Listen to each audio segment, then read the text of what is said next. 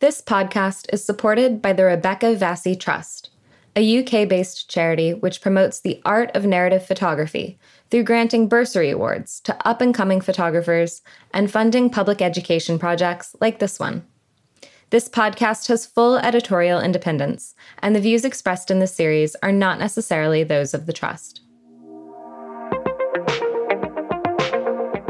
Welcome to Season 2 of the Photo Ethics Podcast. I'm your host, Savannah Dodd, and I'm the founder of the Photography Ethics Center. Each week, I'll be talking with an accomplished photographer about the ethics of their practice.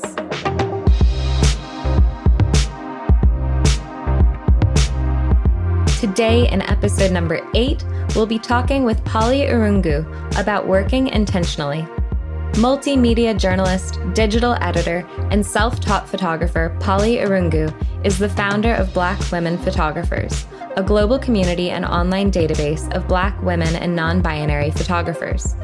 Born in Nairobi, Kenya, Polly has lived around the world, from Nairobi to Topeka, Kansas, to Eugene, Oregon, to Washington, D.C., to Little Rock, Arkansas, and ultimately to Brooklyn, New York. In 2017, Polly completed a degree in journalism from the University of Oregon. Polly's work as a photographer has been published in NPR, BBC News, The Washington Post, and BuzzFeed, among many others. Polly has spoken widely about Black women photographers, building communities, photography, social media, branding, podcasting, media diversity, African media, and journalism. Polly is also a digital content editor at New York Public Radio, WNYC.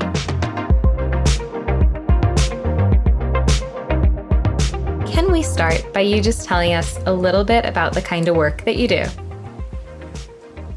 Yeah, um, hmm, where to start? I feel like I'm all over the place sometimes. So, I'm a multimedia journalist.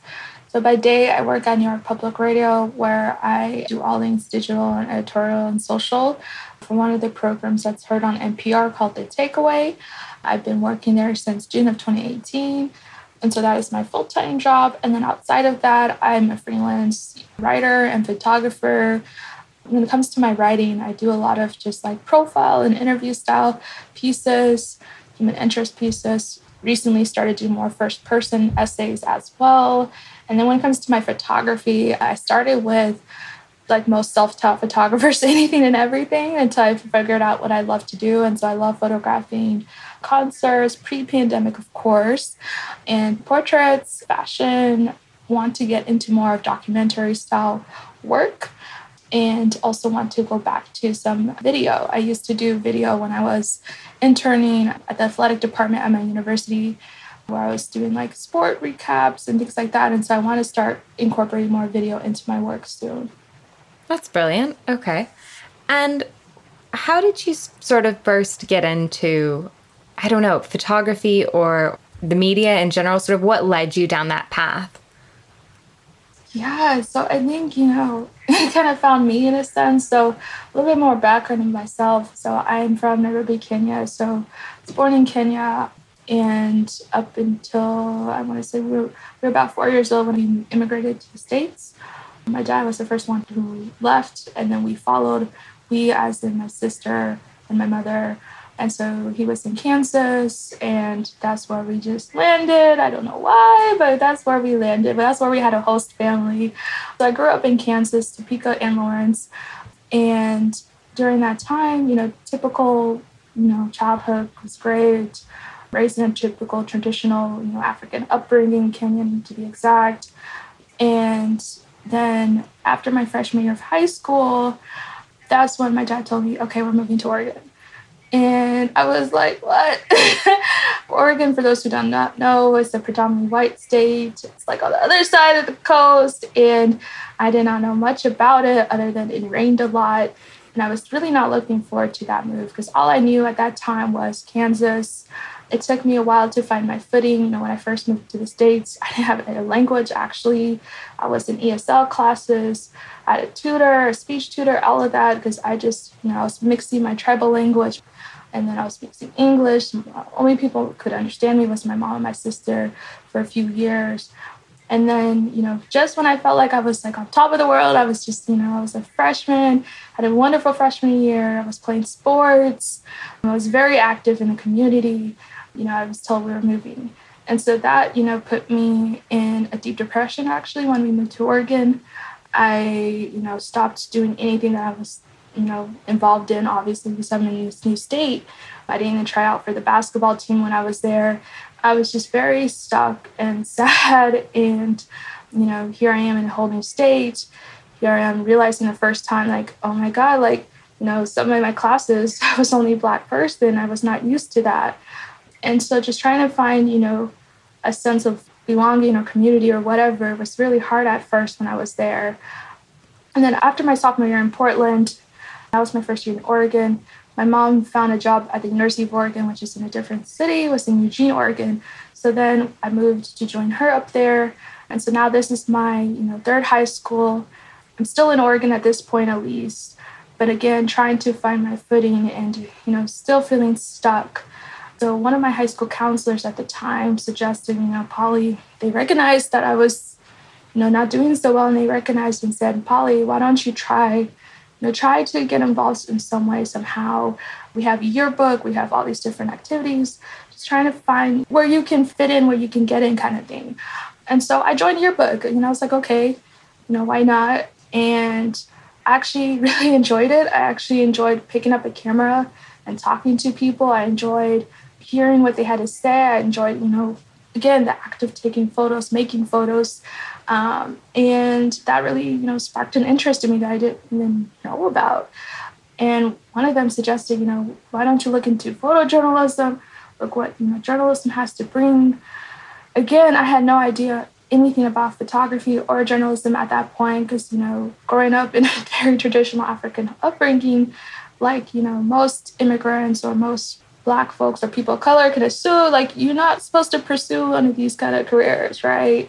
I was expected to pursue something more traditional, like lawyer, doctor, engineer. Like you, you hear that running joke, and that running joke has truth to it because literally, like even when I think of my own family, you know, my family is made up of people in academia and medical field. Like there's nothing else. And so then when I started, you know, pursuing this at the time, I was just working a typical high school job. I was working at McDonald's as a cashier, and I just decided, you know what?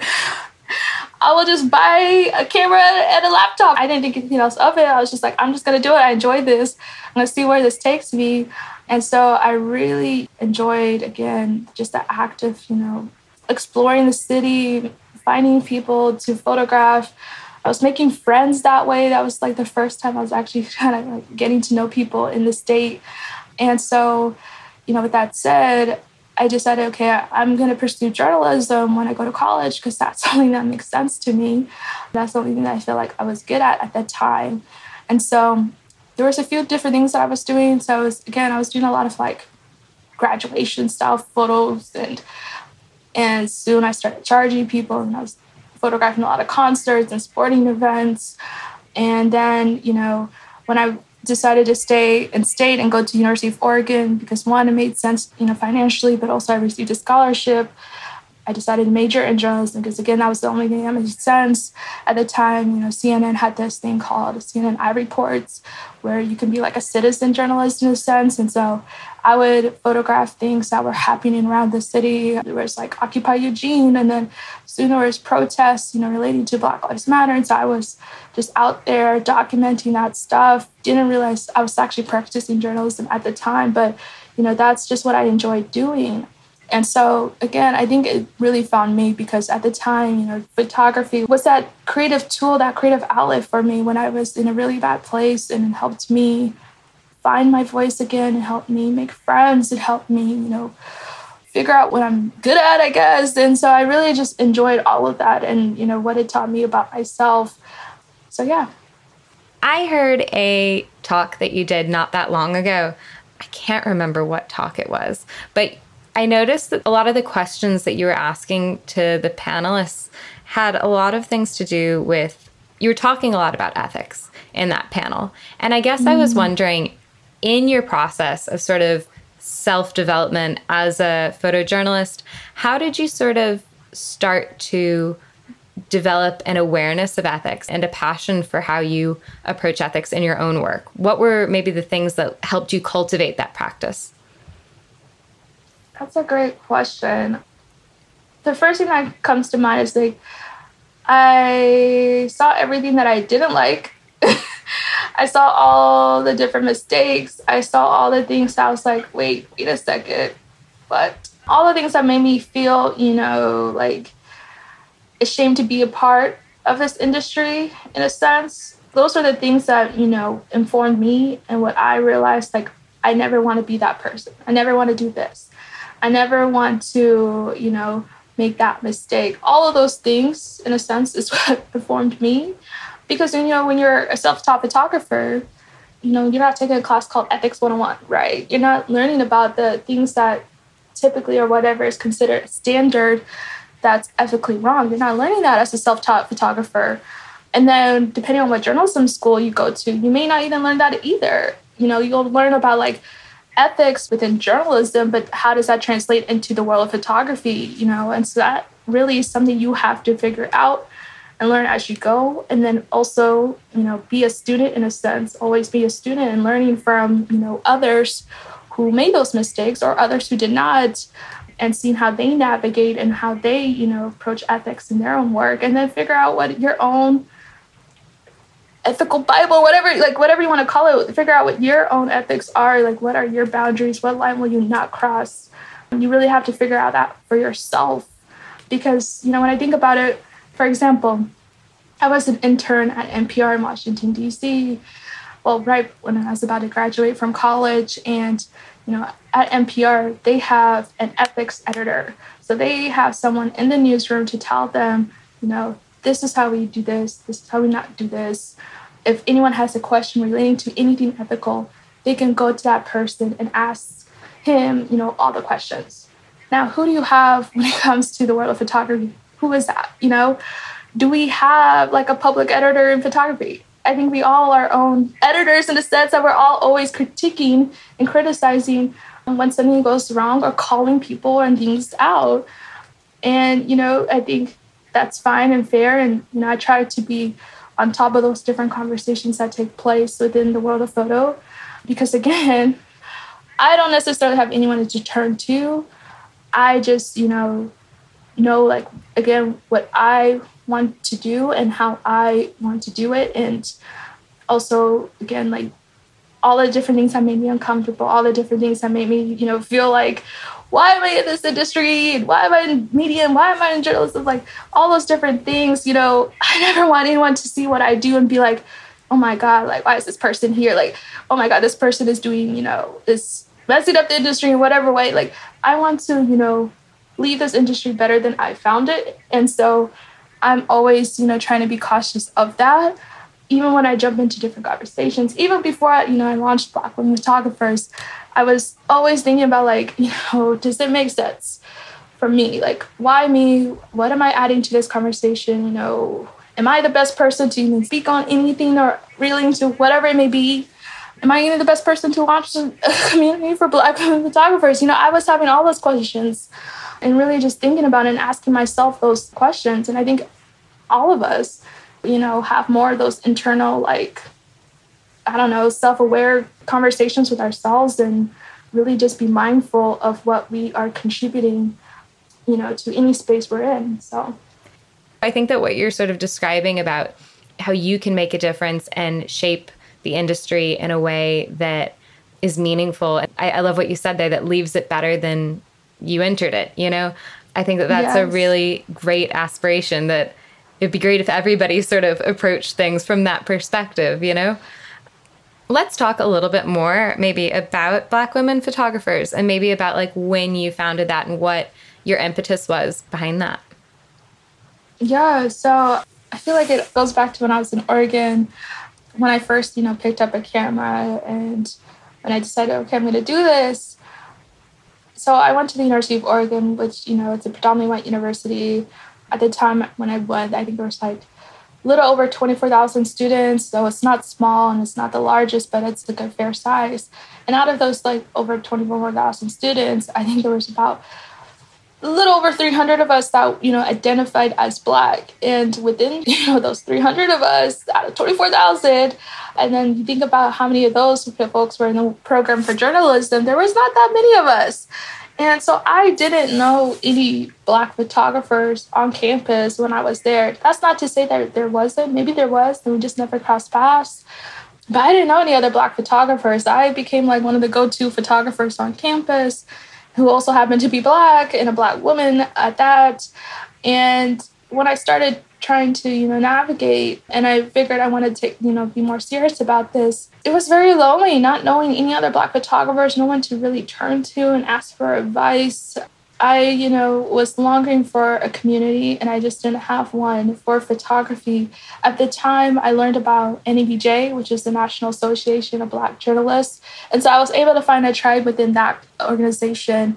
Um, within that organization, they also have a visual task force, which, you know, became some of my, you know, family in a sense, because they are incredible folks who deeply care about this industry and are advocates for change. And so my visual task force family also, you know, helped push me to, you know, stay in this field to help see myself as someone who can be in this industry. Because at the time, I just didn't know if journalism or photography was for me. You know, I enjoyed it. I was starting to be good at it. But, you know, not seeing that representation, not seeing anyone who was a successful full-time photographer or multimedia journalist, you know, I didn't see anyone at the time to who I could turn to and ask for advice or I guess have a mentor in a, in a sense. Now, of course, I have like all these unofficial mentors who I lean on, and they have been helpful and instrumental in my career. But you know, at the time, you know, that's what I was longing for. So when I was there, social media started to become a thing, and so when I was on Twitter, and I just made this Twitter list called Black Women Photographers didn't think anything of it. Of course, I had no plans to launch a community of it at the time. I just wanted to see that, you know, diversity. I just wanted to meet other Black women photographers.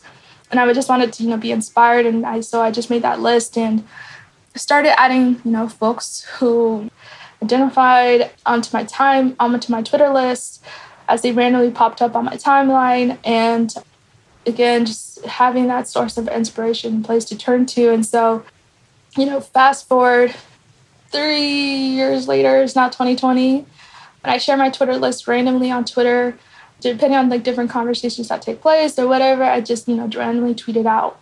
And one of the times I tweeted out, I think it was around, I want to say March or something. It was early in 2020 when I tweeted it out again. And this time it garnered more traction, garnered a couple more hundred retweets. And a few folks, you know, reached out said, you know, you should do something with this. I'm like, ah, I don't, I don't know what that means. Like, okay, let me think about it. Like, what would that mean if I was to do something with this? Obviously, at that time, you know, was a big fan of, you know, women photograph and very inspired by everything that, you know, they do. And I was like, okay, be similar to this, or what would it look like? And I started reaching out to the folks on my Twitter list to get a better sense of, you know, just where they were at and how they're feeling about their careers in this industry I asked folks a series of questions. Mind you, I don't know these people at all. they were just, you know, added to my Twitter list. But, you know, frankly, I'm grateful that they even responded and were so honest with their responses. You know, I asked them, like, when was the last time you were hired? You know, when was the last time you were paid? Have you ever thought about leaving this industry? If you were to be in a community for Black women photographers, what would that look like to you? How would you want to be involved more and so in this industry? what are the things that you are looking for in a community? And all these different series of questions again just to get a better understanding of really what was needed. I didn't want to try to do anything for the sake of doing it. I really wanted to be intentional with anything that i do and especially with this because you know i know what it was like for me but my journey is different than everyone else's, right? We all walk our own separate journeys. And what may be useful to me may not be useful to someone else. And so I really, again, wanted to be intentional with that. And so all those different responses really helped inform, like, okay, here's what I should do, here's how I should go about it, and here are the different resources and things that are, you know, crucial for us. And here's like, I guess, the best way to go about it. And so you know, when COVID hit, that's when, you know, COVID was early on. We didn't know it was going to be like this. We, of course, no one could predict that to be this bad. And again, since I have a full time job, photography is not my main source of income yet. Hopefully, one day it will be. But sense, it's not. I was, you know, I'm financially okay. And so I launched it with the COVID 19 Relief Fund because a lot of the photographers, you know, who responded, a lot of them were struggling prior to the pandemic. And so when the pandemic came in, it was just worse.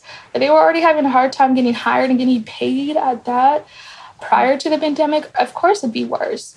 And so I launched it with the COVID 19 Relief Fund to try and alleviate, you know, some of that pain, some of that stress, you know, trying to support these photographers because again, you know, these are photographers who depend on this for their income. And so, you know, hearing from photographers that they applied to so many different artist relief funds, COVID funds, all these grants, and crickets cannot hear back. I really wanted to make a difference right off the bat. I just wanted to hit the ground running in a sense. And so I never fundraised ever before. you know, I didn't want to be too ambitious. So my goal was only 7,000 because I knew I wanted to launch the community on July 7th on my birthday. And, you know, as a true testament, I guess, to you know, the power of community, I was able to raise over 14,000 in a matter of weeks, all on Twitter. that was how I, you know, crowdsourced for the funds and it was able to disperse that to photographers here in the states and internationally and provided people that small you know relief that really made a difference at a time when they really needed it and then followed by the database the next month where i think i started with 100 photographers or so. All these people you know who were part of the initial launch were all the photographers i you know reached out to from my twitter list. And then since then it's just been growing. So organically again, you know, through social media, through word of mouth, through help of, you know, press and, you know, podcasts as well. But it's just been beautiful just to watch this community grow, but also just watch these photographers, these people grow. I'm like watching them their growth in real time and it's so crazy to witness. And you know, they're also watching mine and this community's growth in real time. And it's just such a beautiful thing to be a part of because it's so much bigger than me, it's so much bigger than us. And we, you know, are starting to realize that. Absolutely. There's so much in that, you know, and I think that there's one thing that you said that I thought was such an important point about how when you founded or brought together this organization or this community of people, you wanted to do so intentionally. And that was something that I was looking at, and I think it was an interview that you did in Portrait Noir, and you talked about working mm. intentionally. And I was wondering if you could mm-hmm. talk a little bit more about what does that mean to you as a photographer to work intentionally? What does that look like? Oh yeah, that's a great question. You know, and it's funny because you know at first I feel like I probably didn't even know what that meant when I you know was doing it or said that or whatever. But for me, you know, I think it's just because again when I think of I think it also plays to since I work in news and on a daily national news program, we're always thinking about how are we adding value to the conversation? Because when people hear our show for the day, they're hearing it after the headlines break, you know, after the headlines have been circulating for like 24 hours, because we always produce things for the next day. So we're not here to, you know, give them the headlines. We're here to go beyond that. You know, we're here to dive deeper into something that's already been discussed for 24 hours. So, how can we make it fresh? How can we make it relevant? How can we find a slice that no one's talking about?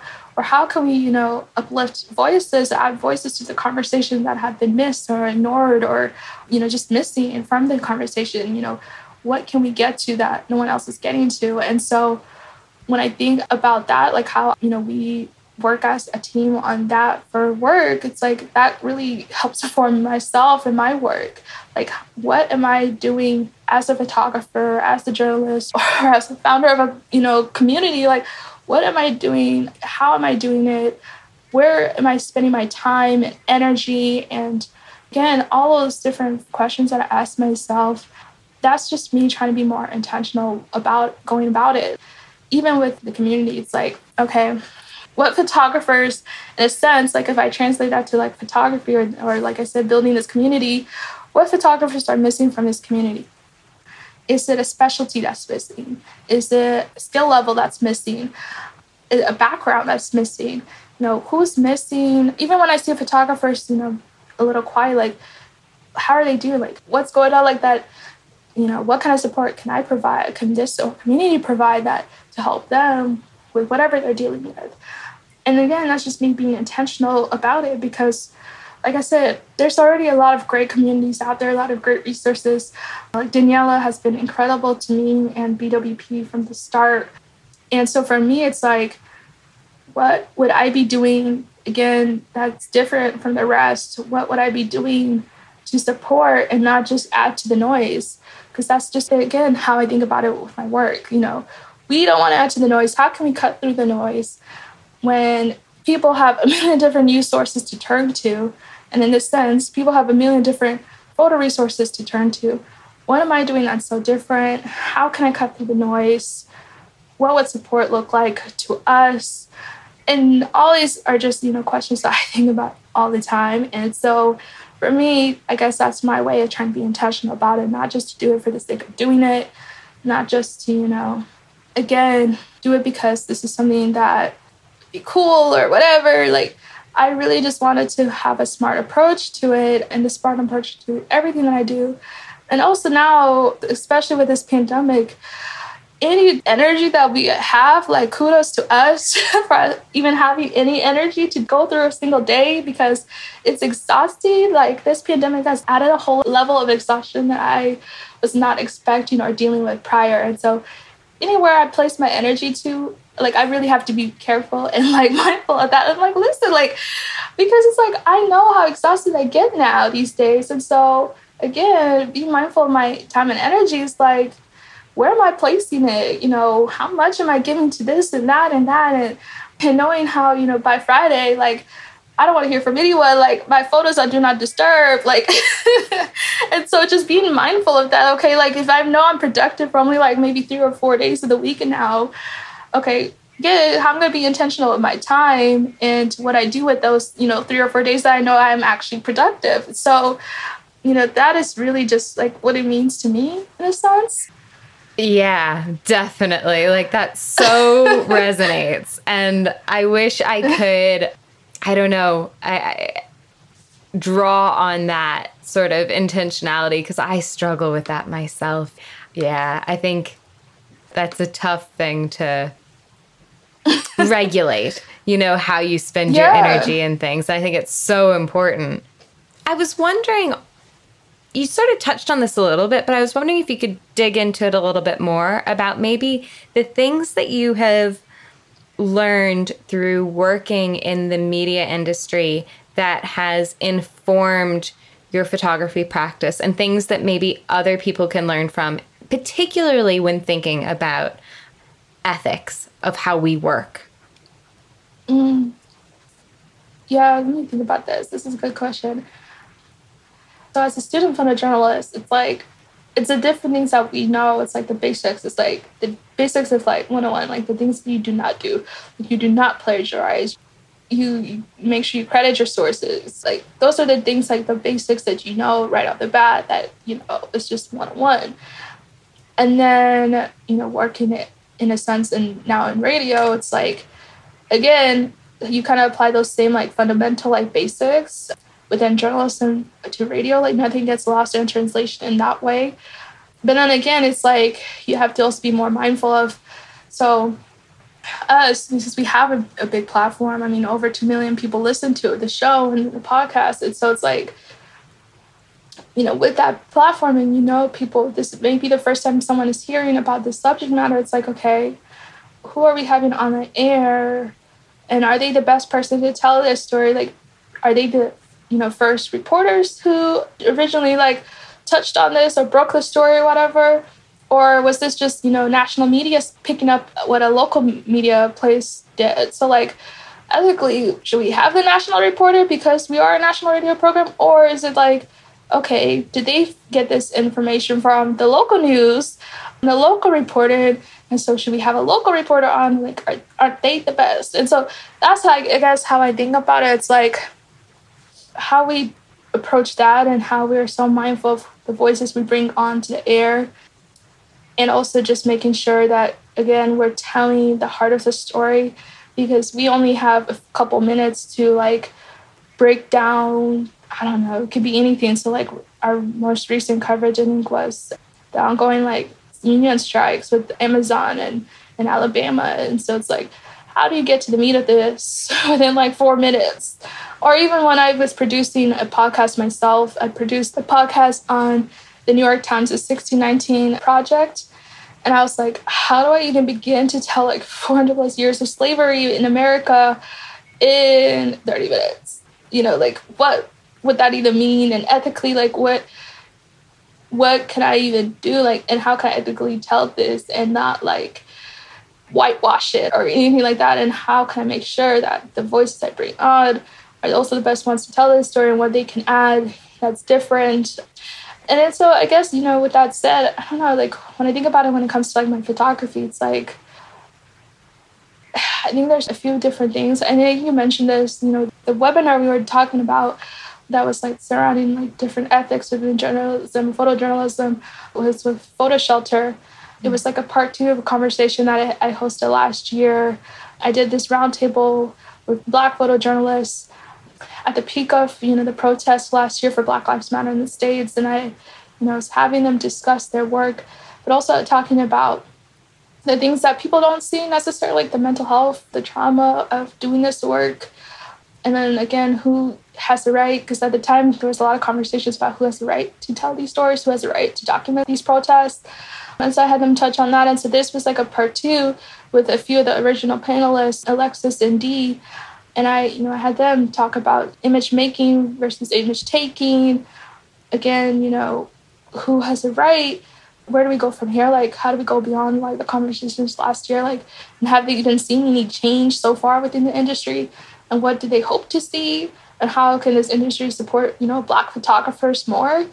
So those were the kind of conversations we had in that webinar. And so, again, just thinking about that and just thinking about even my own photography is like, okay, am I the best person? You know, I also, also ask that myself because, you know, just because I'm black and just because I'm a woman, like, am I still the best person for XYZ? And so I still say no to things. And I'm like, if I can say no, then I know my counterparts who are white can also say no, like, and can pass up an assignment and can, you know, recommend someone else who may be better to tell or to photograph or whatever.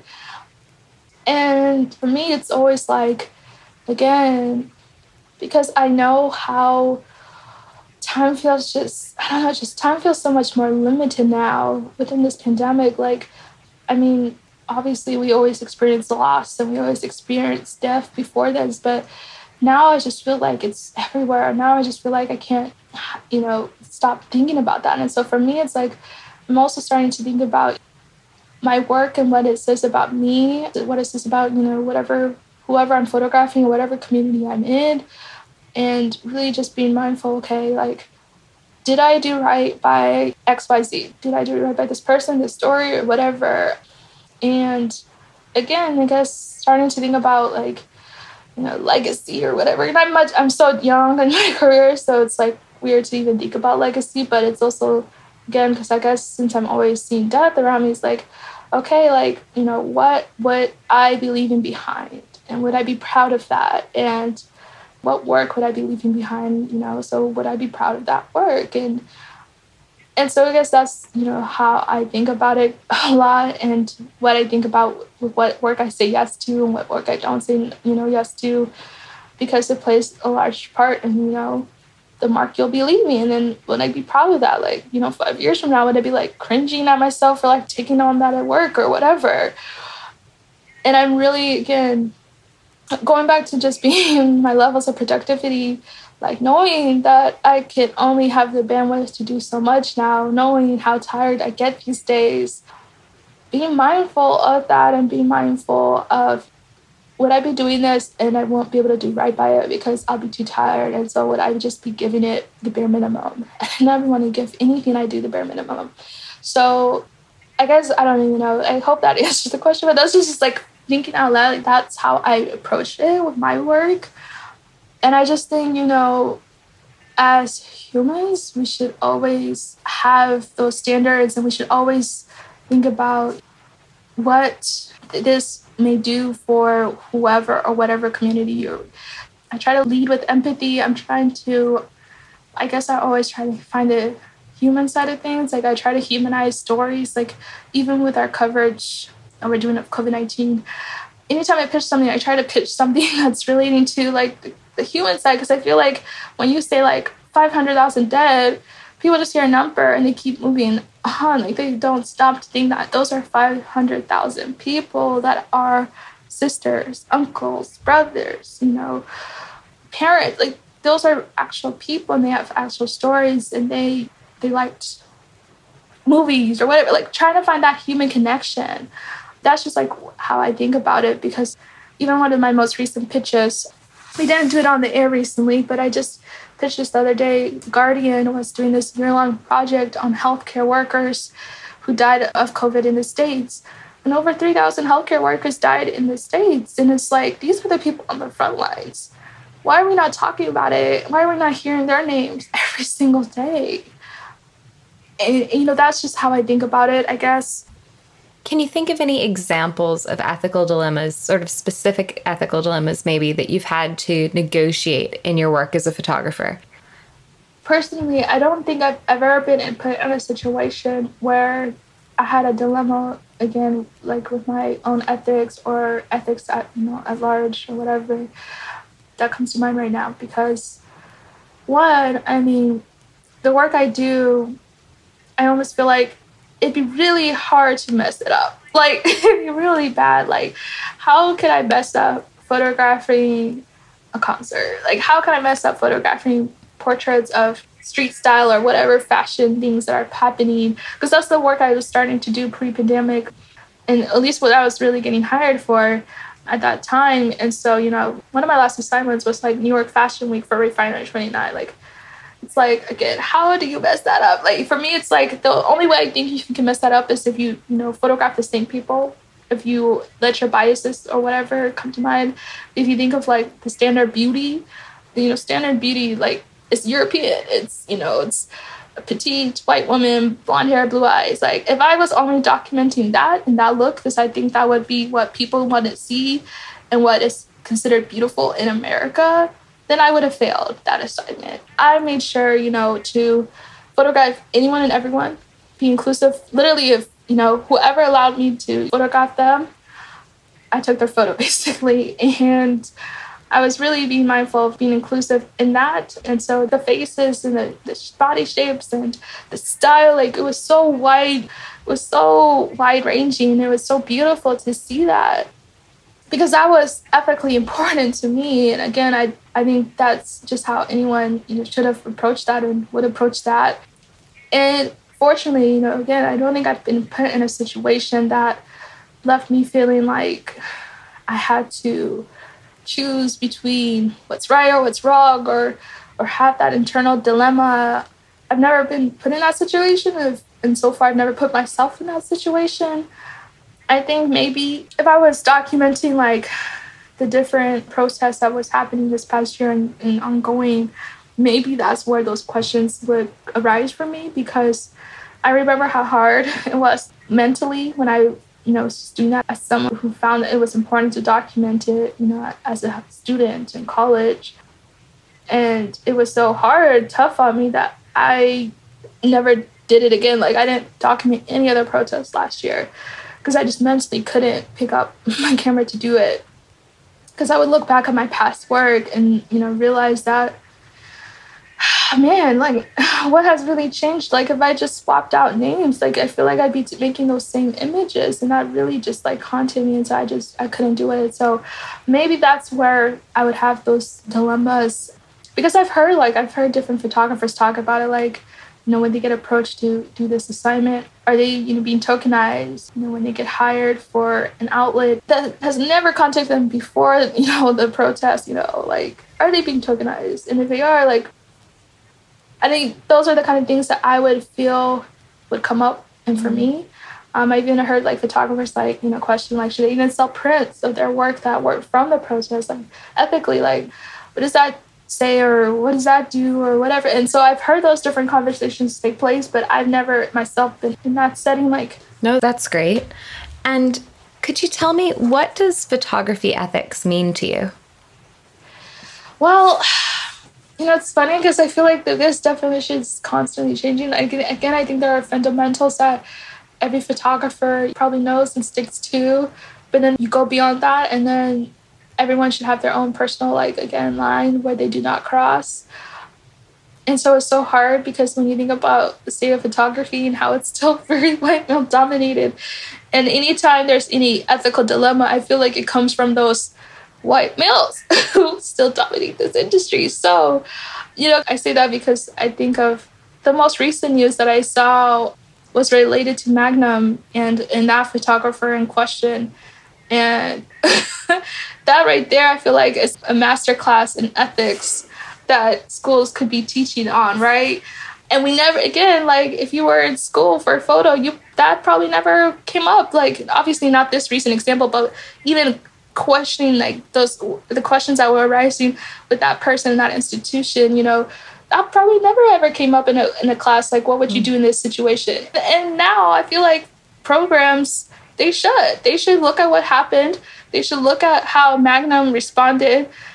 And they should teach about that. And they should teach about this is why this is wrong. This is why there's ethically wrong. And this is why you never want to be this person or respond like this. It should totally be in courses. It should totally be a master class like that should be a part of that person's legacy. And i'm afraid it may not be.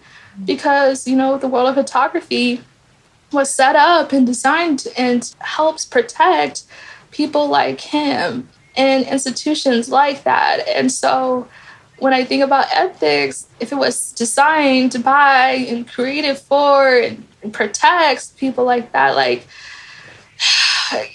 my my definition of ethics will be wrong or whatever different not wrong but different compared to what photography may be because again it wasn't set up for someone like me to thrive in mm-hmm. and so i don't know i really hope that that is a master class or course or whatever and and programs this fall. Because you know there is so much to unpack and learn from that. And again you know who are the people who you know when you think about who are the people who called it out who are the people who applied that pressure you know? It was a lot of different voices but a lot of marginalized voices as well who had to bear the brunt of that who had to you know make sure change actually happened because if they didn't apply that pressure you think that all you know him being like kicked off or whatever, do you think that would have happened? No, of course not. They would probably try to sweep it under the rug and hopefully no one picks it up because there's a million different news stories happening, so it could have easily been lost in the news, easily. But those voices, women and other people, you know, really are the ones who made that change happen. Because like i said there's no like public you know ethics editor for photography right? Like it's really us. It's really you know people who are hurt by these actions that are the ones who are being that that like public editor and calling them out and making sure change happens. So it's like i don't know. For me it's like it's so hard to say because when you see those examples happen in 2020 and slash 2021 like oh my god like that's so much work to be done. Like why was that still a thing in 2020 and now you know we're a few months into 2021 what can we learn from 2020 that make sure that that doesn't happen in 2021 that ethically you know we are still hopefully you know following i guess the basic fundamentals. But uh, again, people have their own standards. But I can only hope that, you know, this year, hopefully there's nothing that happens, that we have those questions around ethics. Or maybe hopefully something does happen that we have them and finally actually have some concrete change, long lasting change. I don't know because I'm the type of person to be like cautiously optimistic. so that's just how I feel, you know. I try not to be a Debbie Downer. I try to find light or hope in situations and hope in this industry because clearly that's sometimes all you can hang on by sometimes because it's like why are we still in this field again? You know it's like i don't know. It's like for me because i'm hopeful but i'm also worried that something will happen that will repeat all the conversation all over again. And personally, I'm tired of talking about the same thing. I'm tired of hearing those same conversations take place. I just want there to be real change because I think, you know, it, it's obviously overdue. And so I don't know. and, and, and that's why, you know, again, that's why I try to be so intentional.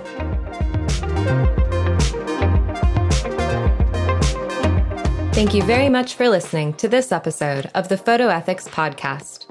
The aim of this podcast is to share new insights about photography ethics with others. So, if you heard something you liked, please share this podcast with someone who would appreciate it. The links to all things mentioned in this episode are available in the show notes at www.photoethics.org. Join me next week when we hear from Malika Vora on complicating human narratives.